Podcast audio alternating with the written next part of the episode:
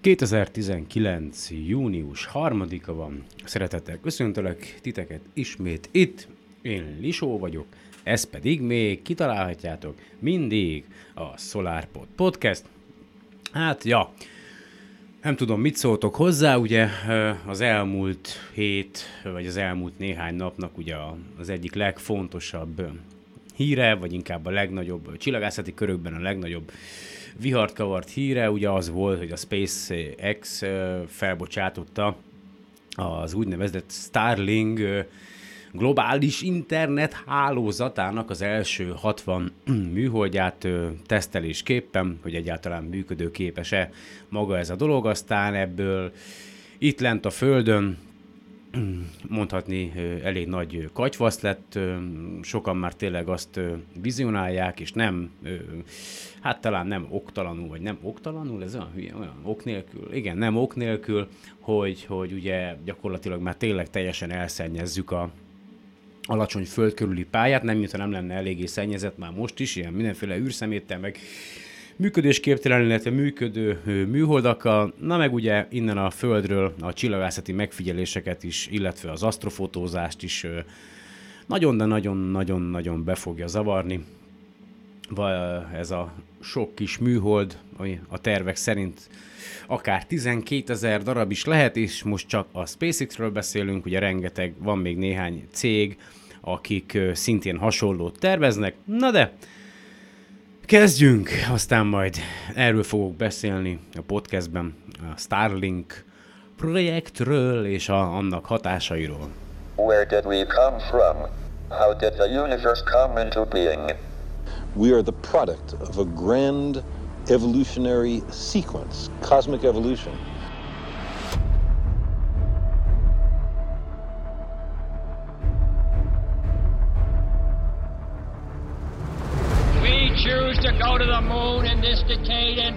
And other things, not because they are easy, but because they are hard. Ignition sequence start. Six, five, four, three, two, one zero. All engine running. Liftoff. We have a liftoff. 32 minutes past the hour. Liftoff on Apollo 11. It's one small step for man. Clear. We got a roll program.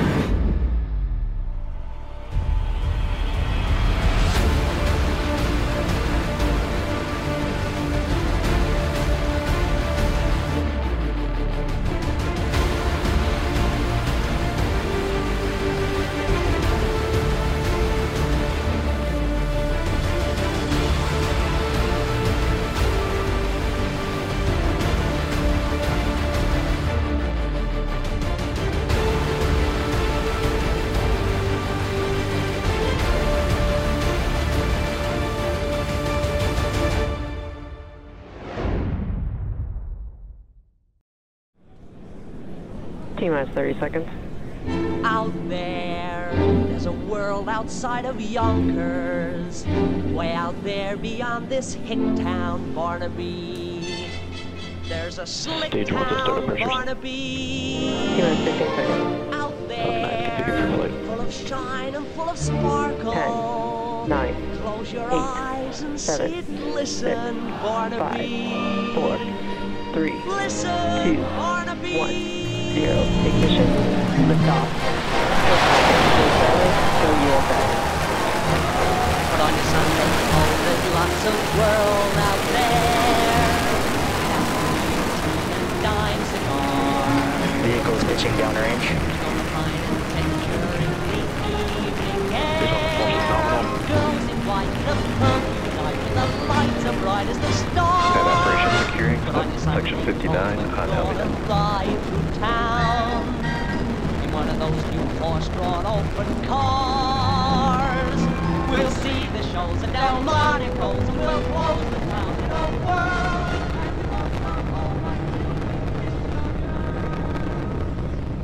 Power and telemetry nominal.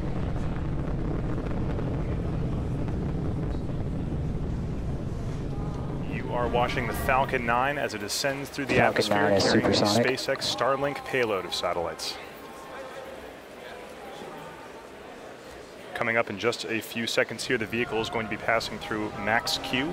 That is the point of maximum aerodynamic pressure on the vehicle. Let's listen for that call out. Vehicle is experiencing maximum aerodynamic pressure. Sziasztok! Ismét itt ugye első és legfontosabb, hogy közöljem veletek, hogy valószínűleg, sőt biztos, hogy őszig, vagy ugye tavaly is, nem tudom, szeptember-októberig, alkotói szabadság, ne az a hülye hangzik. A lényeg az, hogy nyári szünetet tartok, idézőjelesen nyári szünetet fogok tartani megint a podcast készítésben, úgyhogy ugye rengeteg a tennivaló, itthon még le kell szigetelni a házat első körben, meg és a többi, és a többi, de ugye ez egyéni szoc probléma, ezt szokták mondani, és úgyhogy valószínű, hogy meg szeretnék egy kicsit én is úgy fejbe kikapcsolni, és nem azon stresszelni, hogy mikor készítem már megint a következő adást, meg hogy hogyan nem tudok épp felkészülni ugye rá, úgyhogy ö, nyárra ez az utolsó podcast, ami készül, és hát ja, legyen egy kicsit olyan barátibb, vagy nem is tudom, lazább a dolog. És persze valószínűleg rövidebb is lesz ez a mai adás, mint úgy általában az eddigiek, bár a fene se tudja. Először is kezdjünk azzal, az űrvilág.hu oldalon megjelent cikkel, ami a SpaceX Starlink, ugye 60 darab Starlink műholdjával foglalkozik. Tehát így szól a cím, a 2019. május 24-én reggel 7 óra 25 perckor megjelent cikkben, melyet Frey Sándor írt az űrvilág.hu oldalon, hogy 60 Starlink hold az első nagy lépés. Majd menet közben, a cikk felolvasása közben ö, ki fogom egészíteni néhány egyéb dologgal magát a cikket, ahogy így eszembe jutnak a, a dolgok a, a más oldalakon olvasottakból, de kezdjük. Pályára állították a SpaceX globális műholdas internet szolgáltatás célzó konstellációjának első 60, egyelőre teszt céllal készült darabját. Már 2018 elején azt írtuk, már mint az űrvilág.hu, hogy bekövetkezhet az áttörés a globális űralapú internet szolgáltatás létrehozásáért folyó versenyben. Azóta valóban történtek kísérleti műholdindítások, például Kínából beindult a OneWeb, és bővült az O3B műholdak konstellációja is. De most egy igazi nagyágyú Elon Musk SpaceX vállalata is beszállt a vetélkedésbe. A cég saját Falcon 9-es hordozó rakétájával május 24-én magyar idő szerint hajnali 4 óra 30 perckor indította alacsony földkörüli pályára a floridai Cape Canaveral 40-es tartálásából a Starlink első 60 kis műholdját. Ezúttal tehát a SpaceX biztosította a rakétát, és a megrendelő is saját maga volt, így garantált a verseny előnye a szintén műholdas internetes piacra törő konkurens vállalkozásokhoz képest, amelybe még ugye bele tartozik itt már saját gondolat, a Jeff Bezos milliárdos által ugye a vezetett, na mindegy, szóval egy másik cég, melyik az? Ah, mindegy, már annyi minden van, jaj, hol vagy, hol vagy, hol vagy, jaj, össze-vissza, na mindegy. Szóval ugye van a OneWeb, amit a kínaiak csinálnak, és akkor ö, ö, van még a, a igen, meg a, igen, az Amazonnak a, igen, mit is tervez az Amazon? Azt mondja, weblaunch február, igen, igen, tehát igen, jó, mindegy. Szóval még az Amazon is tervez, az a lényeg, na, megint előről kéne kezdenem, de semmi kedvem nincs előről kezdeni, úgyhogy így marad, amilyen már megszokhattátok tőlem. A lényeg az, hogy ugye fejlődték ezt a 60 darab ö, műholdat, ugye a teszt műholdat, ezek ilyen ö, lapka, lapszerű, ö, lapformájú műholdak, egyenként ö, 200 akárhány kilogrammot nyomnak, 227-et, és a teljes rakomány tömege az 13.620 kg volt, Gyakorlatilag még ilyen, ilyen nagy terhet a Falcon 9-es rakétával nem bocsátottak fel. Ugye a fellövéshez használt Falcon 9-es rakéta az, az úgynevezett Block 5, ugye a legutóbbi fejlesztés a SpaceX-nek, és ezt a rakétát, ezt az első gyorsító fokozatot már korábban kétszer is használták, tehát ez volt ennek a rakétának a, a harmadik útja, egyszer használták az ö, ö, tavaly szeptemberben, meg idén januárban, és ö, most pedig harmadjára, ami persze ö, sikeresen leszállt, ő várhatóan még fogják majd használni a későbbiekben, tehát lesz még biztos neki egy negyedik útja is. Na szóval folytatom a cikket közben. A több milliárd dolláros Starlink program célja szélessávú műholdas közvetítéssel megvalósuló internet szolgáltatás nyújtása. A globális lefedettséget megcélzó tervek megvalósításához akár közel 12 ezer különálló űreszközre lehet szükség. A SpaceX 2018. februárjában egy Falcon 9 rakéta potya utasaiként már pályára állított két kísérleti műholdat Microsat 2A és 2B néven, amelyek a most már sorozatban előállított és némileg más felépítésű Starlink holdak demonstrációs példányaiként szolgáltak. A mostani 60 űreszközzel egy újabb nagy lépést tesznek a rendszer működő képességének tesztelése terén.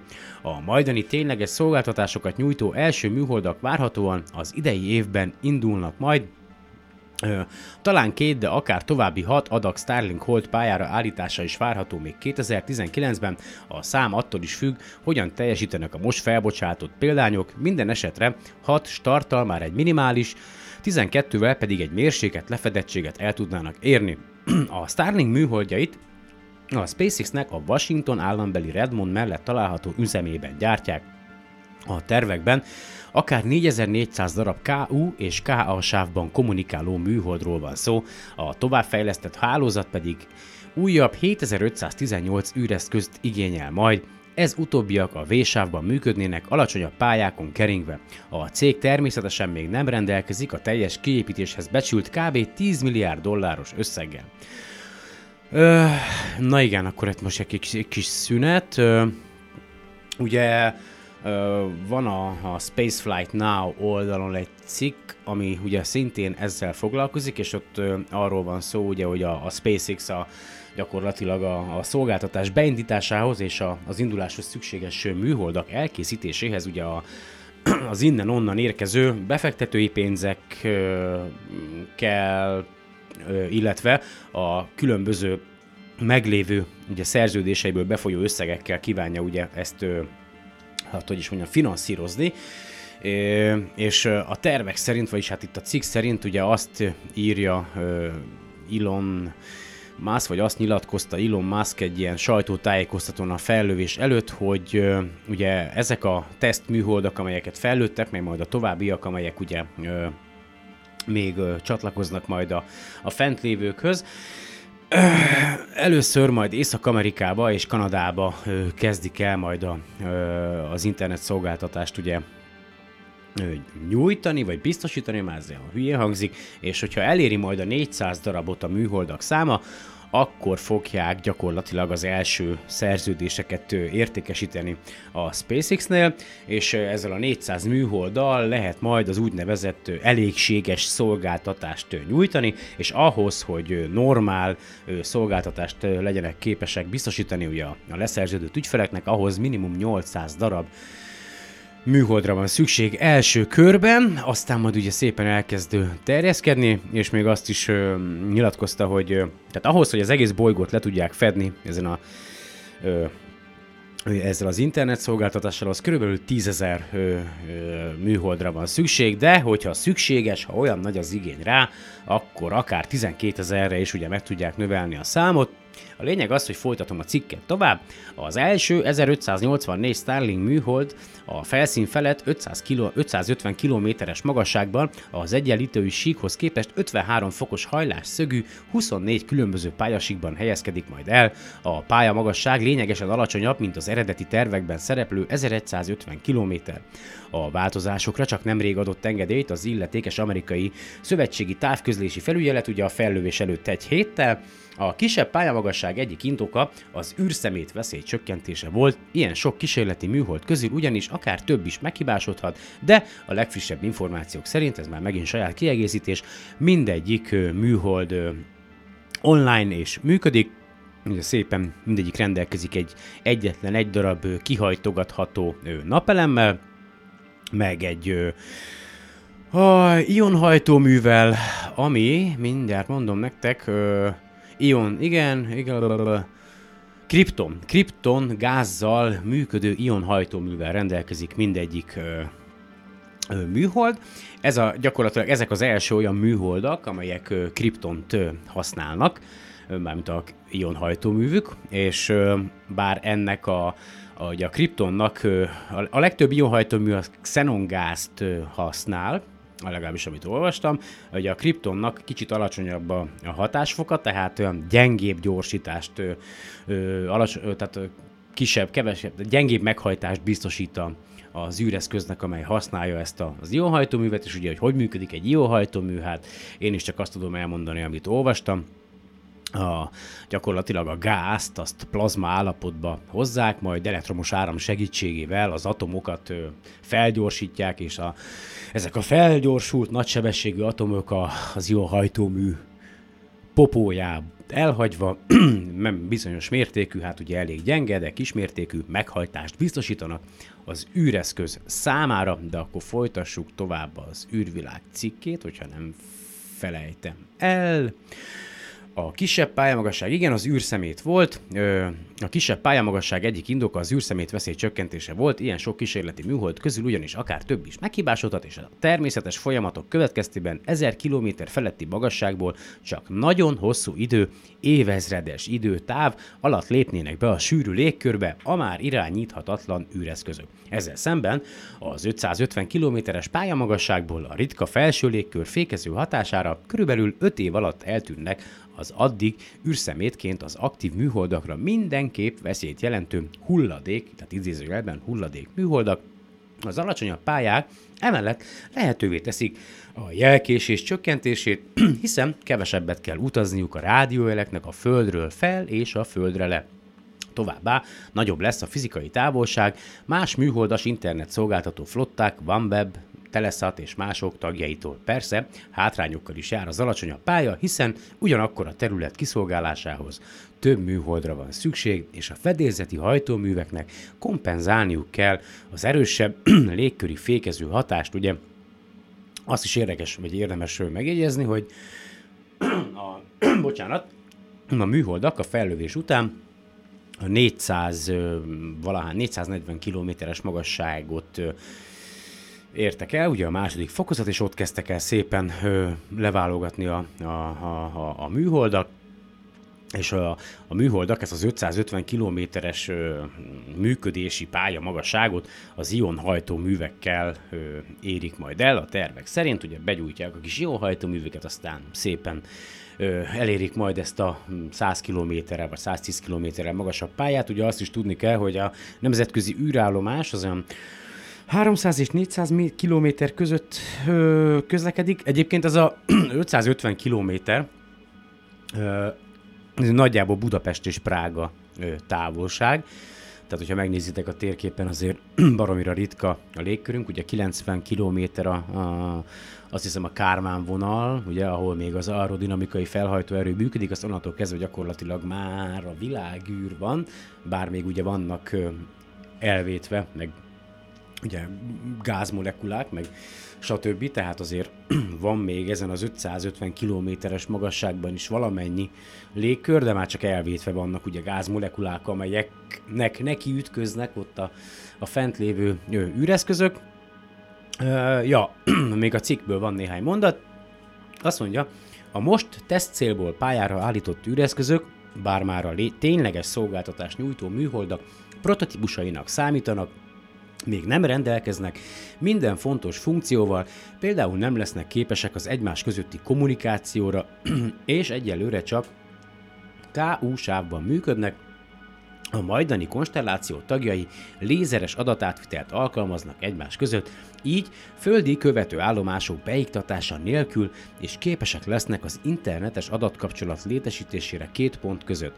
A műholdak a pályájuk alakítására ionhajtóműveket használnak majd. Na, aztán, ugye a felbocsátás után, ö, azt mondja, mindjárt mondom nektek, igen, mindeközben ö, csütörtökön éjjel bocsátották fel, ugye, ö, a, a Starlink, hát Amerikában ugye az hajnal volt nálunk, meg talán hogy is van, éjszaka, igen, igen, igen, este 10 óra 55 perckor, tehát itt már következett ugye a Ha azt hiszi, tucat számra látott ufókat éjszaka, ez egy indexen megjelent cikk, nyugodjon meg, még nincs itt a függetlenség napja. Azt mondja, hogy Valami ilyesmit láthatott az elmúlt éjjel, aki éjfél előtt kb. fél órával feltekintett az égre, ez május 25-én volt, este, magyar idő szerint 3 negyed 11-kor. Itt egy videó van, aztán persze az egyik kedves ö, ö, olvasó beküldte a videót, hogy mit látott, és akkor Tegnap este 23 óra 21-kor egy láncszerű fénycsík haladt lassan észak felé Göt felett, de a Balatonnál is látták, észlelte más is, nagyon különös volt. Üdvözlettel Balázs. Nos, az UFO is csak addig UFO, Uh, unidentified Flying Object, azaz azonosítatlan repülő objektum még nem azonosítják, így a múlt éjszakai UFO észlelés is hamar IFO lett.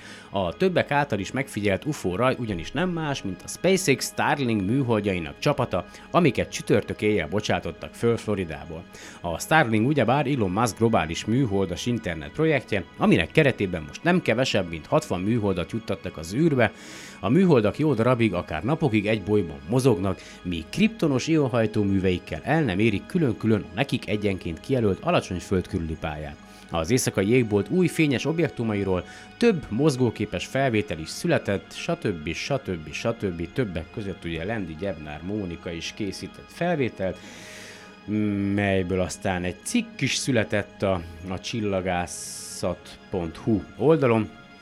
Ugye nagyon sokan látták, én lemaradtam róla, én nem láttam, én ha jól tudom délutános voltam, ugye, vagy délutános, vagy hogy voltam, vagy nap, dél, azon a héten délutános voltam szerintem.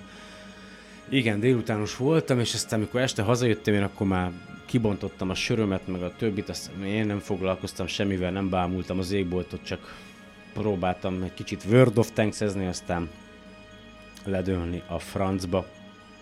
Ja, szóval nagyon sokan látták egyébként ezt a 60 műholdból álló rajt, ahogy egymás után mennek szép fényes pontokként, és hát ebből következik ugye, hogy a csillagász közösségbe hát nem, nem, nem, nem, elég, hogy ugye ö, rengeteg potenciális űrszemétről beszélünk a, a közeljövőben, a csillagász közösségben ugye, hát nem, tehát hogy hogy ugye nagyon, nagyon sokan elkezdtek aggódni amiatt, hogy hát ha ilyen sok és ennyire ugye fényes új műhold jelenik meg ugye a, az égbolton, vagy hát a föld körül, alacsony föld körüli pályán, akkor ez ugye a napnyugta, illetve a napkelte ez ebbe az időszakban, amikor még ugye itt már a bolygón ugye sötét van, de még a, a napsugarai még megvilágítják ezeket a műholdakat, és ilyen baromira fényesek lesznek, azok nagyon, de nagyon, de nagyon be tudják zavarni a, a, a, innen a földi megfigyeléseket, vagy a,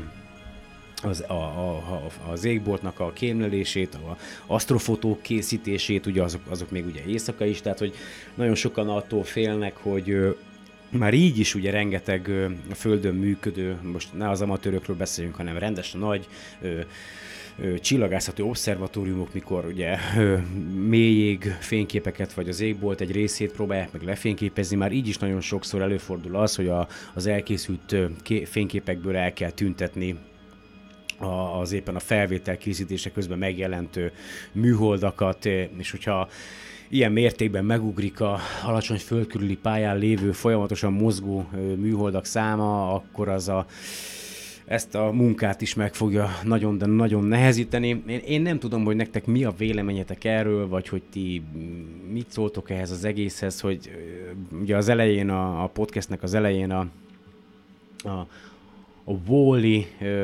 elején felcsendülő zenét játszottam be, a, a SpaceX-nek éppen a, ugye a fellövésével, és ugye nagyon ez a Hello, Hello Dolly, nem is tudom, musicalből van, ez a zene, és biztos, hogy láttátok a, a Wall-E című filmet, ott eleve úgy kezdődik ugye a, a bejátszás, hogy, hogy tele van a alacsony föld körüli pálya szeméttel, gyakorlatilag már nem tudunk, tehát hogy psz, nem lehet átlátni a, a törmeléktől. És, és egyébként tehát félő, hogy elő, előbb-utóbb beindul ez a, ez, a, ez a láncreakció, és ha már itt tartunk, majd úgy keresgéltem itt a, a dolgokat a, a podcasthez, találtam egy videót a YouTube-on, amely pont ö, erről szól, ilyen nagyon, de nagyon egyszerű módon, és ö, ehhez készült ö, magyar nyelvű felirat, amit én letöltöttem, de persze majd a, a podcastnek a, a leírásába be fogom linkelni ennek a videónak az elérhetőségét, és ezt, felolvasom ezt a magyar nyelvű feliratot, mert igazából ez helyettem elmond mindent, és akkor nem kell itt nekem hebegnem, meg habognom. Na szóval, azt mondja, hogy ó, kezdjük is. Na, az űrutazás a legizgalmasabb és legnagyobb kihívás jelentő kaland az emberiség számára. De a történelem iróniája, hogy minél többször próbálkozunk vele, annál inkább megakadályozzuk magunkat az űrbe jutásban. Minden egyes elindított rakétával és minden telepített műholddal olyan csapdát hozunk létre magunknak, amely minden évben egyre halálosabb és veszélyesebb lesz. Ha egyszer aktiválódik, véget vethet az űrkorszaknak, és a bolygónk fogságába kerülhetünk évtizedekre, vagy akár évszázadokra is. Valamit az űrbe juttatni elképesztően nehéz, ahhoz, hogy sikerüljön, nagyon gyorsan kell haladnunk, először felfelé, amíg el nem hagyod a légkört, aztán oldalirányba. Elkezdődhet a föld körüli keringés, továbbra is nagyon gyorsan. Ha ezt sikeresen teljesítetted, beléptél az alacsony föld körüli pályára, és ha egyszer pályára álltál, nagyon nehéz elhagyni azt, ha csak nincs tartalék energiád, itt ragadhatsz örökké a föld körül keringve. Ez olyan dolgoknál nagyszerű, mint az űrállomások és a műholdak, amiknél azt akarjuk, hogy fent maradjanak. Így erre a helyre helyeztük az emberiség űr infrastruktúrájának a nagy részét néhány száz kilométerre a felszín felett. Elég magasan ahhoz, hogy a légkör olyan vékony legyen, hogy az itt keringő dolgok évszázadokig itt maradjanak, mielőtt a levegő ellenállása eléggé lelassítaná őket ahhoz, hogy visszajussanak a földre, de egyben ez a halálos csapdánk forrása is. A rakéták valójában olyan fémhengerek, amelyeknek jelentős részében üzemanyagot tárolnak. Amikor az üzemanyag egy, része el, üzemanyag egy részét elhasználta, az üres tartályok leválnak, így a rakéta könnyebbé válik, egyes részei visszaesnek a földre, vagy elégnek a légkörben. De a legtöbb haszontalan alkatrész fent marad és föld körüli pályára áll. Több évtizedes űrutazás során az alacsony föld pályája az elhasználódott hordozórakéták, törött műholdak és rakétatesztekből, robbanásokból keletkezett milliónyi törmelék ronstelepévé vált. Jelenleg körülbelül 2600 működésképtelen műholdról tudunk, zárójelben megjegyzem, ez 2018 évvégi videó. 10 ezer objektumról, ami nagyobb, mint egy monitor, 20 ezer alma méretűről, és 500 ezer üveggolyó méretű és legalább 100 millió olyan apró darab, amelyet lehetetlen nyomon követni. Ezek a törmelékek akár 30 ezer km per órás sebességgel is haladhatnak, a Földet naponta többször megkerülve, egymást keresztező pályán haladva. A kozmikus sebesség olyan gyors, hogy egy borsószem méretű törmelék olyan, mintha egy plazma fegyverből lőnénk ki, a törmelék becsapódásakor a felszabaduló energia képes lyukat ütni egy tömör fémlapon. Szóval betelítettük a bolygón körüli teret a pusztítás milliónyi halálos darabjával, és egy trillió dolláros globális infrastruktúrális hálózatot is elhelyeztünk a veszélyzónában. A modern világ számára létfontosságú feladatokat lát el, a globális kommunikáció, GPS és navigáció, időjárási adatok gyűjtése, aszteroidák megfigyelése és mindenféle tudományos felfedezés olyan dolgokat, amelyek nagyon hiányoznának, ha hirtelen eltűnnének. Ha csak egy töltény méretű darab is eltalálja valamelyiket, az 1100 működő műhold közül az azonnal megsemmisül. Három vagy négy műhold már így is megsemmisül minden évben, mivel a következő évtizedben a műholdak száma és az orbitális szemét mennyisége várhatóan megtízszereződik, egy fordulóponthoz közeledünk, de a legrosszabb dolog az űrben nem az apró szemétdarabok. A legrosszabb egy megállíthatatlan láncreakció, amely mindenből szemetet csinál. Például, ha a két műhold megfelelő módon találja el egymást, amikor a műholdak összeütköznek, nem esnek le az égből, hanem darabokra törnek, a sebességük olyan nagy, hogy darabokra szakítják egymást. Így a két műholdból nem marad más, csak egy törmelékfelhő, amiben több ezer apró darabka még mindig elég gyors ahhoz, hogy további műholdakat pusztítson el. Ez beindíthatja a leglassabb és legpusztítóbb dominó hatást, a Collision Cascade-ot. Mintha egy sörétes puskából kilőtt golyónk minden ütközéskor további golyókat hozna létre. Ami egyszer csak egy apró célpont volt, az nagyon valószínűtlen, hogy bármit is eltaláljon. Ja, mindegy. A pusztítás fala egyre éhes, hogy többet csináljon. Na jó, azt nem értem ezt a fordítást, nem baj. Ahogy egyre több és több műhold semmisül meg, a pusztítás exponenciálisan felgyorsul, végül mindent elpusztítva, ami az adott pályán mozgott, de az űrben hatalmas üres terek vannak, így az első pár ütközésig sok idő eltelhet. De mire ráeszmélünk, már túl késő lesz. Egy évben egy megsemmisülő műhold nem nagy ügy. A következő évben 5 egy évvel később 50, amíg végül egy sem marad, a helyzet rohamosan romlik, és talán már nem is lehet visszafordítani. Tíz éven belül a földi térség már talán nem lesz alkalmas hosszú távú műholdaknak vagy rakétáknak. A legrosszabb forgatókönyv rémisztő. A több száz millió darabból álló törmelék mező egy része túl kicsi ahhoz, hogy 30 ezer km per órás sebesség mellett nyomon lehessen követni. Hatékonyan megteremtene egy halálos akadályt a Föld körül, amin túl veszélyes lenne áthaladni. A holdbázisokról, mars kolóniákról vagy az űrutazásról szőtt álmainkat visszavethetné több évszázaddal, és az űrbéli infrastruktúránk elvesztése visszavethetné néhány technológiánkat az 1970-es évekbeli szintre. De talán még nem túl késő feltakarítani magunk után, amíg az űripar egyre inkább figyelmen kívül hagyja az űrszemetet, továbbra is gyorsan növekszik, de az alkalmi fegyvertesztelések nem segítenek. Ezért van néhány vad, de komoly javaslat is arról, hogyan lehetne gyorsan eltávolítani minél több halálos űrszemetet anélkül, hogy továbbiak keletkeznének a folyamat során. Sok ötlet van terítéken, és a legfontosabbak közé tartoznak a befogás és visszaszállítás küldetések, amelyeket most tesztelnek. Az egyik módszernél, amit szeméttel találkozik egy kis műhold, befogja egy hálóval. Amint elfog egy kis rakétát, azt felhasználhatná, hogy visszajusson a Földre. Azokhoz a célpontokhoz, amik túl nagyok egy hálóhoz, használhatna egy cigonyt kötéllel, ahelyett, hogy a tisztítógép egy rakétát használna, telepíthetnénk rá egy hatalmas vitorlát, ami közeg ellenállást hozna létre, és felgyorsítaná az orbitális hanyatlást. És rengeteg egyéb science fictionbe illő vadötlet van még, egyesek óriási elektromágneseket használnának, ezek a mágneses taszító erőt használnák a műholdakon belül található mágneses alkatrészekhez, amiket stabilizálásra és tájékozódásra használnak a Föld mágneses tere által. Ezek biztonságosabbak és megbízhatóbbak lehetnek, mint a hálók és a szigonyok, mert soha nem kell kapcsolatba kerülniük a szeméttel. Tehát nincs esély arra, hogy véletlenül még több darabra törnék szét a célpontjukat. A legapróbb darabokat illetően a lézerek lehetnek a megoldás, hogy szétporlasztják őket. A lézerrel rendelkező műholdaknak nem kellene közel kerülniük a célpontjukhoz, lőhetnek messziről.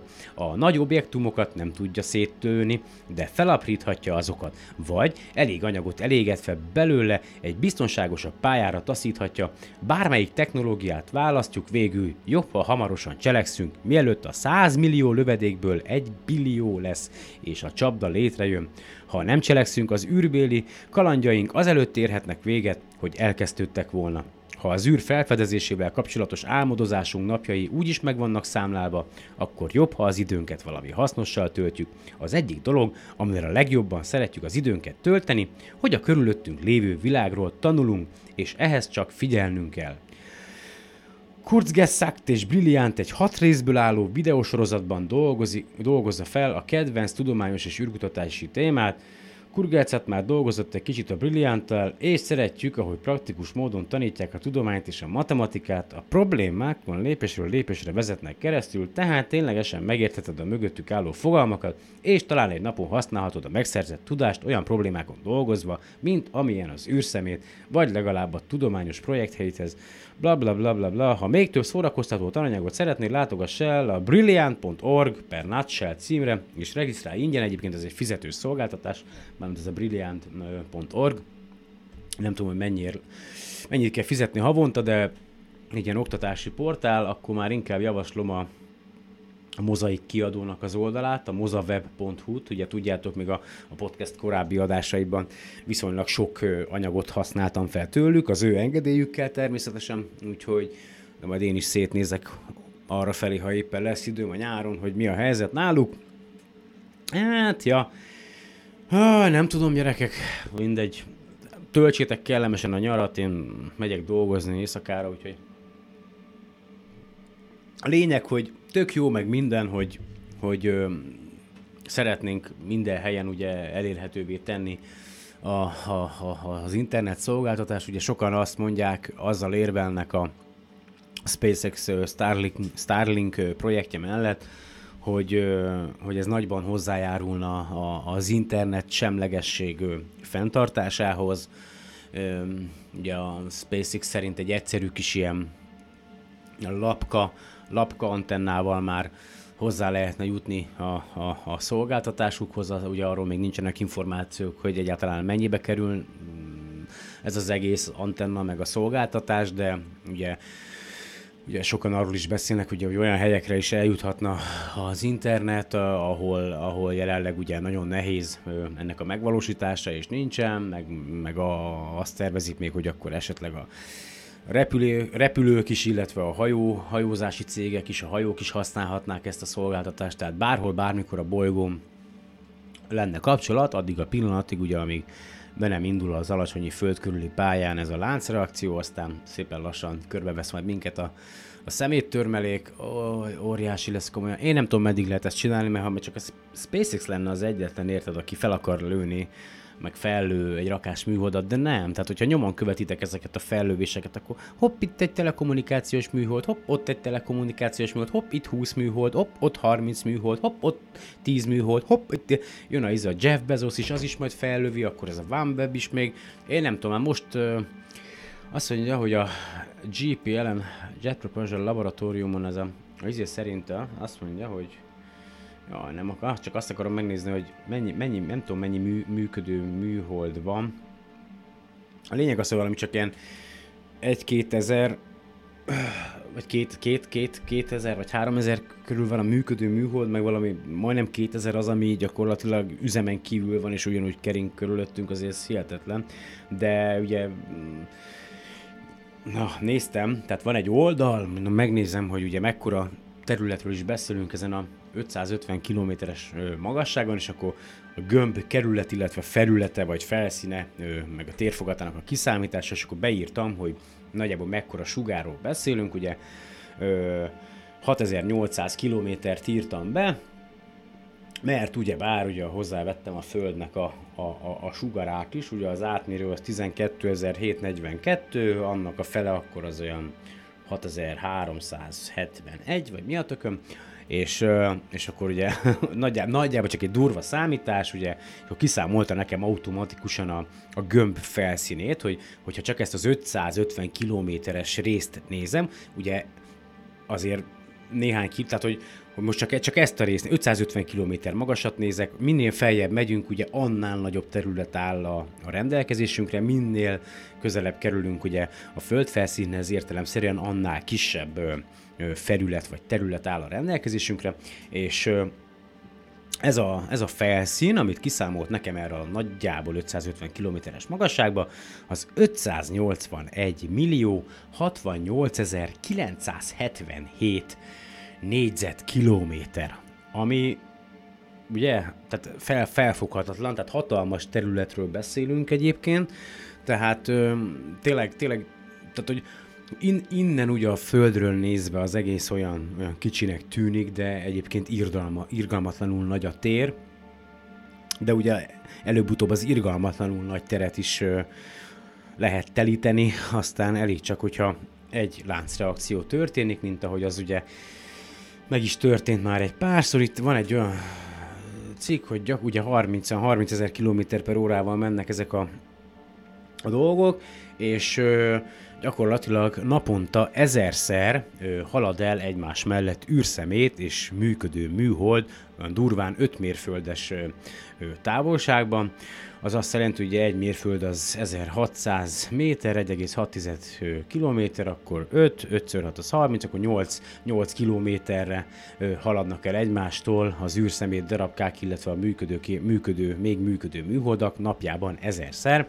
És akkor itt van egy olyan dolog, hogy milyen ütközések, két ütközésről ezek, azt mondja, 2007-ben ö, Kína gyakorlatilag szándékosan ö, felrobbantott egy, ö, egy időjárás műholdat, és gyakorlatilag ez az esemény 900 darabos ö, ö, ö, űrtörmelék felhőt hozott létre, aztán Ugye legutóbb volt, hogy az indiaiak is felrobbantottak valamit alacsony föld körüli pályán, arról beszéltem, és aztán 2019-ben volt az első, legalábbis a tudomásunk szerint első nagyobb ütközés, 2009. február 15-én azt mondja, a 15 ezer mérföld per órás ütközés történt a privát Iridium 33 műhold és a Cosmos 2251-es orosz katonai űrhajó közt, amely gyakorlatilag 2000 darabos hulladék felhőt hozott létre alacsony föld körüli pályán, és ezt tudni kell, hogy ez a 2000 darab, ez több mint 60%-kal megnövelte az akkor ö, nyilván tartott ö, űrszemetet. Együtt ez a, ilyen, bocsánat, az együtt ez a két ö, esemény ö, növelte meg 60%-kal. Azért ez nagyon durva. Tehát, hogy hihetetlenül már most is mennyi dzsuva lehet a alacsony földkörüli pályán, de persze ugye folyamatosan lépnek be ezek a hulladékok a, a légkörbe. Hát mindegy, kis, kicsi vagyok én ehhez gyerekek, meg ti is szerintem, hogy most ebbe beleszólásunk legyen. Ö, nem tudom, tényleg, tényleg nem tudom. Mindegy, elmek nyári szünetre, most már elegem van, tehát nem meg tényleg, mindegy. De mielőtt lezárnám, lezárnám erre az évadra a podcastet, a maradék maradék 22 oldalt felolvasnám Isaac Asimov Robbanó napok című könyvéből, és akkor legalább ezt a könyvet befejezzük, és aztán ősszel lehet majd valami újat kezdeni. Na szóval, a világűr. A jövőben, ja igen, azt ö, tudni kell, hogy ugye előző részekben, bár hogyha hallgattátok, akkor biztos tudjátok, hogy most épp a, a szupernova robbanásokról van szó, hogy azok miként, hogyan befolyásolták a, az életet, a, az élet fejlődését, és a többi, és a többi itt a bolygó, meg úgy általában magának a naprendszernek a megszületését, és ugye most már itt tartunk a, a végén a könyv lezárásánál, ami a jövőről szól, a könyv 1980-ban íródott, na szóval, a jövőben olyan sajátos föltételekre számíthatunk, amelyek mellett sokkal inkább kell majd törődnünk a kozmikus sugárzással, mint most. Gondoljunk például az űrutazásra. Már többen megfordultak a közeli világűrben, mindenen, még a magas légkör legritkásabb foszlányain is túl. Voltak, akik egészen a holdig merészkedtek. A föld körül keringő űrhajós kívül jár a légkör védelmet biztosító rétegein, de önmaga és a napból, illetve más távolabbi űrbéli forrásokból özöllő kozmikus sugárzás között még ott tudhatja a bolygó mágneses terét. Mindeddig egyetlen kozmonaután, ez a görög szó összetétel az űrhajós pontos megfelelője, sem mutatkozott észrevehető károsodás amiatt, hogy űrbéli körülményeknek volt kitéve. Még azok a szovjet űrhajósok is remekül kibírták, akik 8 hónapnál tovább maradtak egyfolytában a pályán. Akadt közöttük, aki két különböző szolgálati útja során egy évet is eltöltött a légkör fölött. Azok az űrhajósok, akik a Holdra és visszautaztak, nem csak a légkört hagyták el, hanem a Föld mágneses terét is.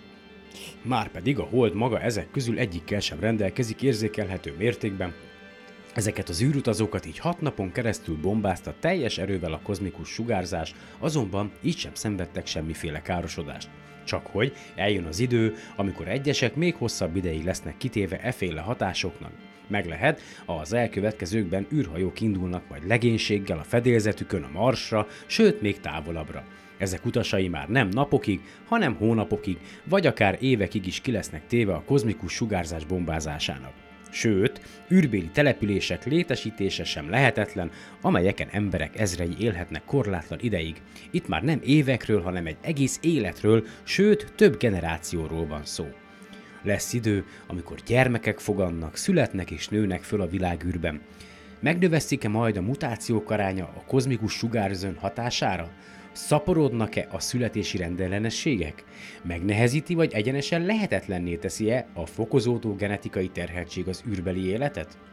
Amennyiben az űrvárosok elég nagyméretűek, a kozmikus sugárzás elleni védelmük legalábbis részben sok kilométer vastag légkör és bolygó méretű mágneses tér hiány is megoldható. Ezeket a településeket valószínűleg a holdon bányászott fémből és üvegből fogják megépíteni, a talajt szétmorzsolt, az űrváros belső felületén szétterített holdkőzetek alkotják majd, Ezt a centrifugális erő szögezi a helyéhez, ugyanis az egész forogni fog. Ezen a talajon mezőgazdasági tevékenységet folytatnak, de olyan vastagra is készíthető, hogy elnyelje a kozmikus sugárzás részecskéinek nagy részét. Igazán hosszú utazásokhoz az űrben megépített és útnak indított hatalmas hajókat fognak használni, amelyeket úgy lehet megszerkeszteni, hogy mindegyik önmagában egy-egy kis világ legyen. Ezeknél a hajótestet belülről szintén talajjal lehet borítani, részint azért, hogy saját élelmiszerüket meg tudják termelni, részint viszont azért, hogy elnyelje a kozmikus sugárzást. Lesznek azonban olyan időszakok is, amikor a kozmikus sugárzás veszélye átmenetileg megnövekszik. Olykor-olykor egy óriási napkitörés kozmikus részecskék valóságos orkányán id- orkányát idézi elő, amely végig söpör az űrhajókon és az űrvárosokon. Meg lehet, egy-egy ilyen sugárorkán nem tart túl soká, és gyöngébb részecskéket ad, mint az átlagos kozmikus sugárzás. A talajréteg kétség kívül elegendő védelmet biztosít. A váratlan szupernova robbanások ugyancsak fokozzák majd a kozmikus sugáráramot, ez ugyan jóval ritkábban következik be, viszont sokkal nagyobb energiájú részecskéket szolgáltat sokkal hosszabb ideig. Ezek a szupernóvák azonban általában elég nagy távolságban lesznek ahhoz, hogy ne jelentsenek túl nagy veszélyt.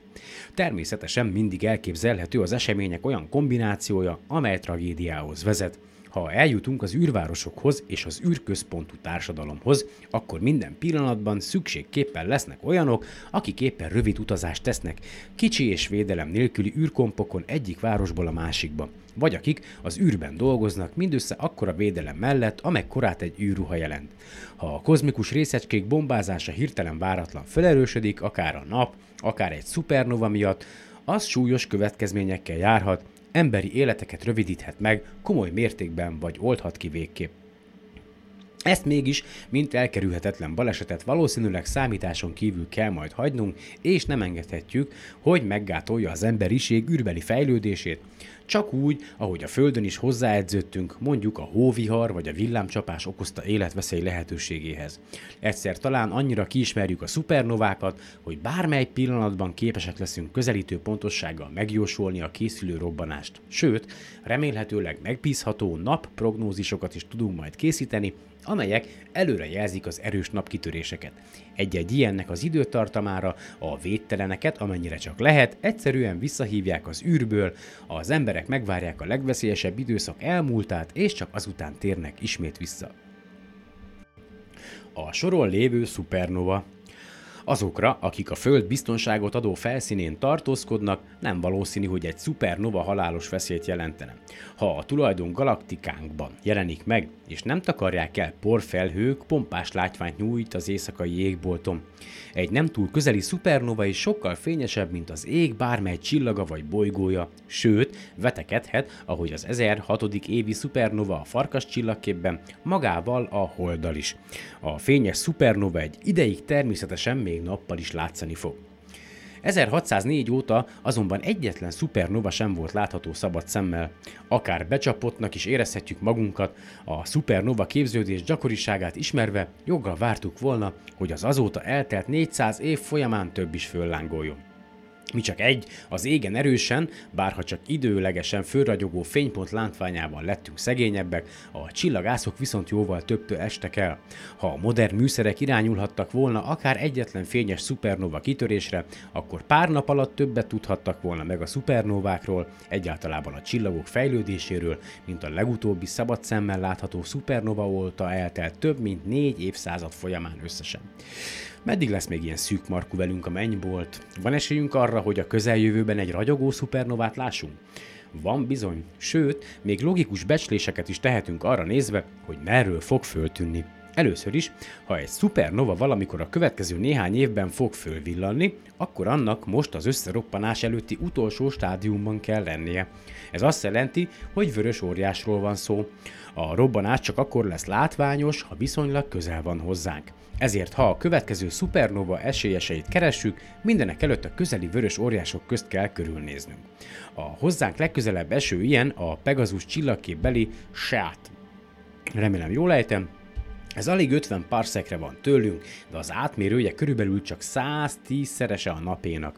Vörös óriásnak elég kicsi, és ha ez a végtelen, végleges mérete, bocsánat, és ha ez a végleges mérete, akkor valószínűleg nincs is nagyobb tömege, mint a napnak, és sosem lesz belőle szupernova. Ha pedig még tágul, akkor viszont hosszú út áll előtte a főrobbanásig, és mi egy millió évig, vagy annál is tovább várhatunk a szupernovánkra.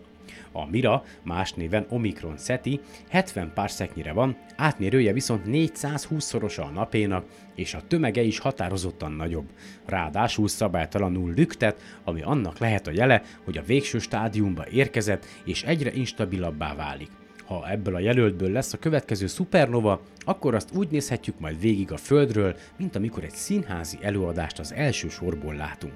Három olyan vörös óriás van viszonylag közel, mint egy 150 pár szeknyire, amelyek a Miránál is nagyobb tömegűek. Ezek egyike a Herkulesben a Ras Algeti, amelynek átmérője 500-szor, másika a Skorpióban az Antares, amelynek átmérője 640-szer múlja fölül a napét. Ennél is nagyobb a Betelgeuse az Orionban, amely akárcsak a Mira szintén lüktet. A tömege valahol 15 és 30 nap tömeg között van.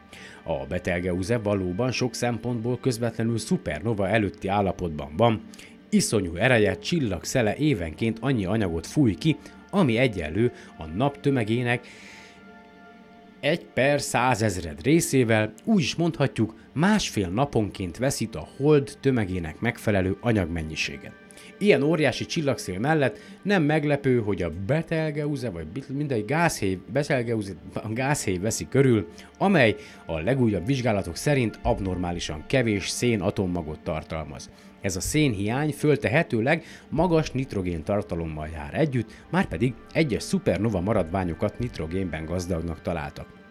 Akkor viszont, ha egy vörös óriás külső rétege sok nitrogén tartalmaz, ez nyilván annak a jele, hogy már nincs túl messze a szupernova robbanástól.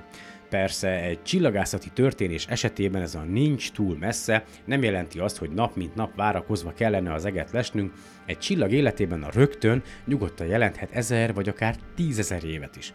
A Betelgeuse akár holnap fölrobbanhat, pontosabban fölrobbanhatott közel 500 évvel ezelőtt, mert a robbanás fénye ez esetben érne el hozzánk holnap, de lehet, hogy még több ezer évig sem robban, itt nem lehet biztosra menni. Magától értetődik, hogy ha a csillagászok csak egyetlen, bármiféle közeli szupernovát is látnának, akkor már eleget tudhatnának meg az efféle robbanások feltételeiről ahhoz, hogy a következőnek az időpontját aztán sokkal pontosabban meg lehessen határozni. A Betelgeuse, ha fölrobban, valószínűleg sokkal fényesebbnek bizonyul majd, mint bármely más az emberiség földi létezése során megjelent szupernova, hiszen az összes korábbinál közelebb van, például tized annyira sincs, mint az 1054. évi nagy szupernova volt. Tetőpontján a Betelgeuse szupernova a telihold fényességével vetekedne, amíg azonban a telihold fénye egy jókora korongon oszlik el, úgy, hogy egyetlen csillagnyi nagyságú darabkája sem fényli túl erősen, és ezért nyugodtan nézhetjük, ameddig csak akarjuk, addig a Betelgeuse supernova az összes fényét egyetlen piciny pontból árasztaná felénk, ebben az esetben nem lenne bős dolog elragadtatva hosszan bámulni rá, mert károsítaná a retinánkat. A Betelgeuse supernova különösen, ha olyankor robbanna föl, amikor bolygónk mágneses tere nulla körül jár, akkor a kozmikus sugárzási hullámot keltene, ami sokféle élőlény genetikai terheltségét megnövelné, és esetleg egyes fajok kihalásához is vezetne.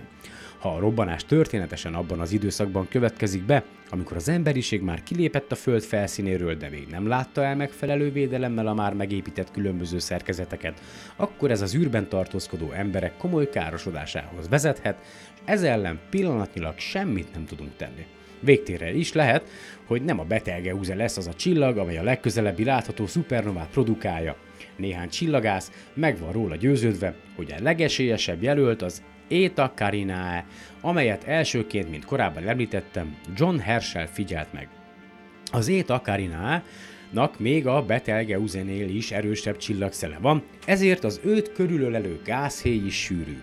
Ez a gázhéj elnyeli a csillag által kisugárzott fény egy részét, ezért az halványabb, mint amilyen egyébként lenne. A fényt a héj végül a legkisebb energiatartalmú infravörös sugárzás formájában bocsátja ki. Az összenergiának azonban nem szabad csökkennie, ezért aztán az infravörös sugárzás mennyiségének nagyon nagynak kell lennie, hogy a kvantum kvantumonkénti kisebb energiát ellensúlyozza. És tényleg, az Eta Carinae-ból több infravörös sugárzást kapunk, mint bármely más a naprendszeren kívüli égi objektumból. Ez a gázhéj továbbá szénben szegény, nitrogénben viszont gazdag, végül pedig az Eta Carinae még kevésbé stabilis, mint a Betelgeuse. A múltban viszonylag enyhe robbanásokon ment keresztül, amelyek azért, ha kis időre is, az égbolt második legfényesebb csillagává tudták tenni. Csak a Sirius tett túl rajta. Csak hogy a Sirius 2,7 párszekre van tőlünk, az Eta Carinae távolsága viszont 2750 párszek, tekintve, hogy az Eta Carinae egyszer távolabb ezerszer távolabb van. A Siriusszal vetekedő fényesség az ő esetében azt jelenti, hogy luminozitása egy ideig milliószorosan kellett, hogy fölülmúlja a Siriusét.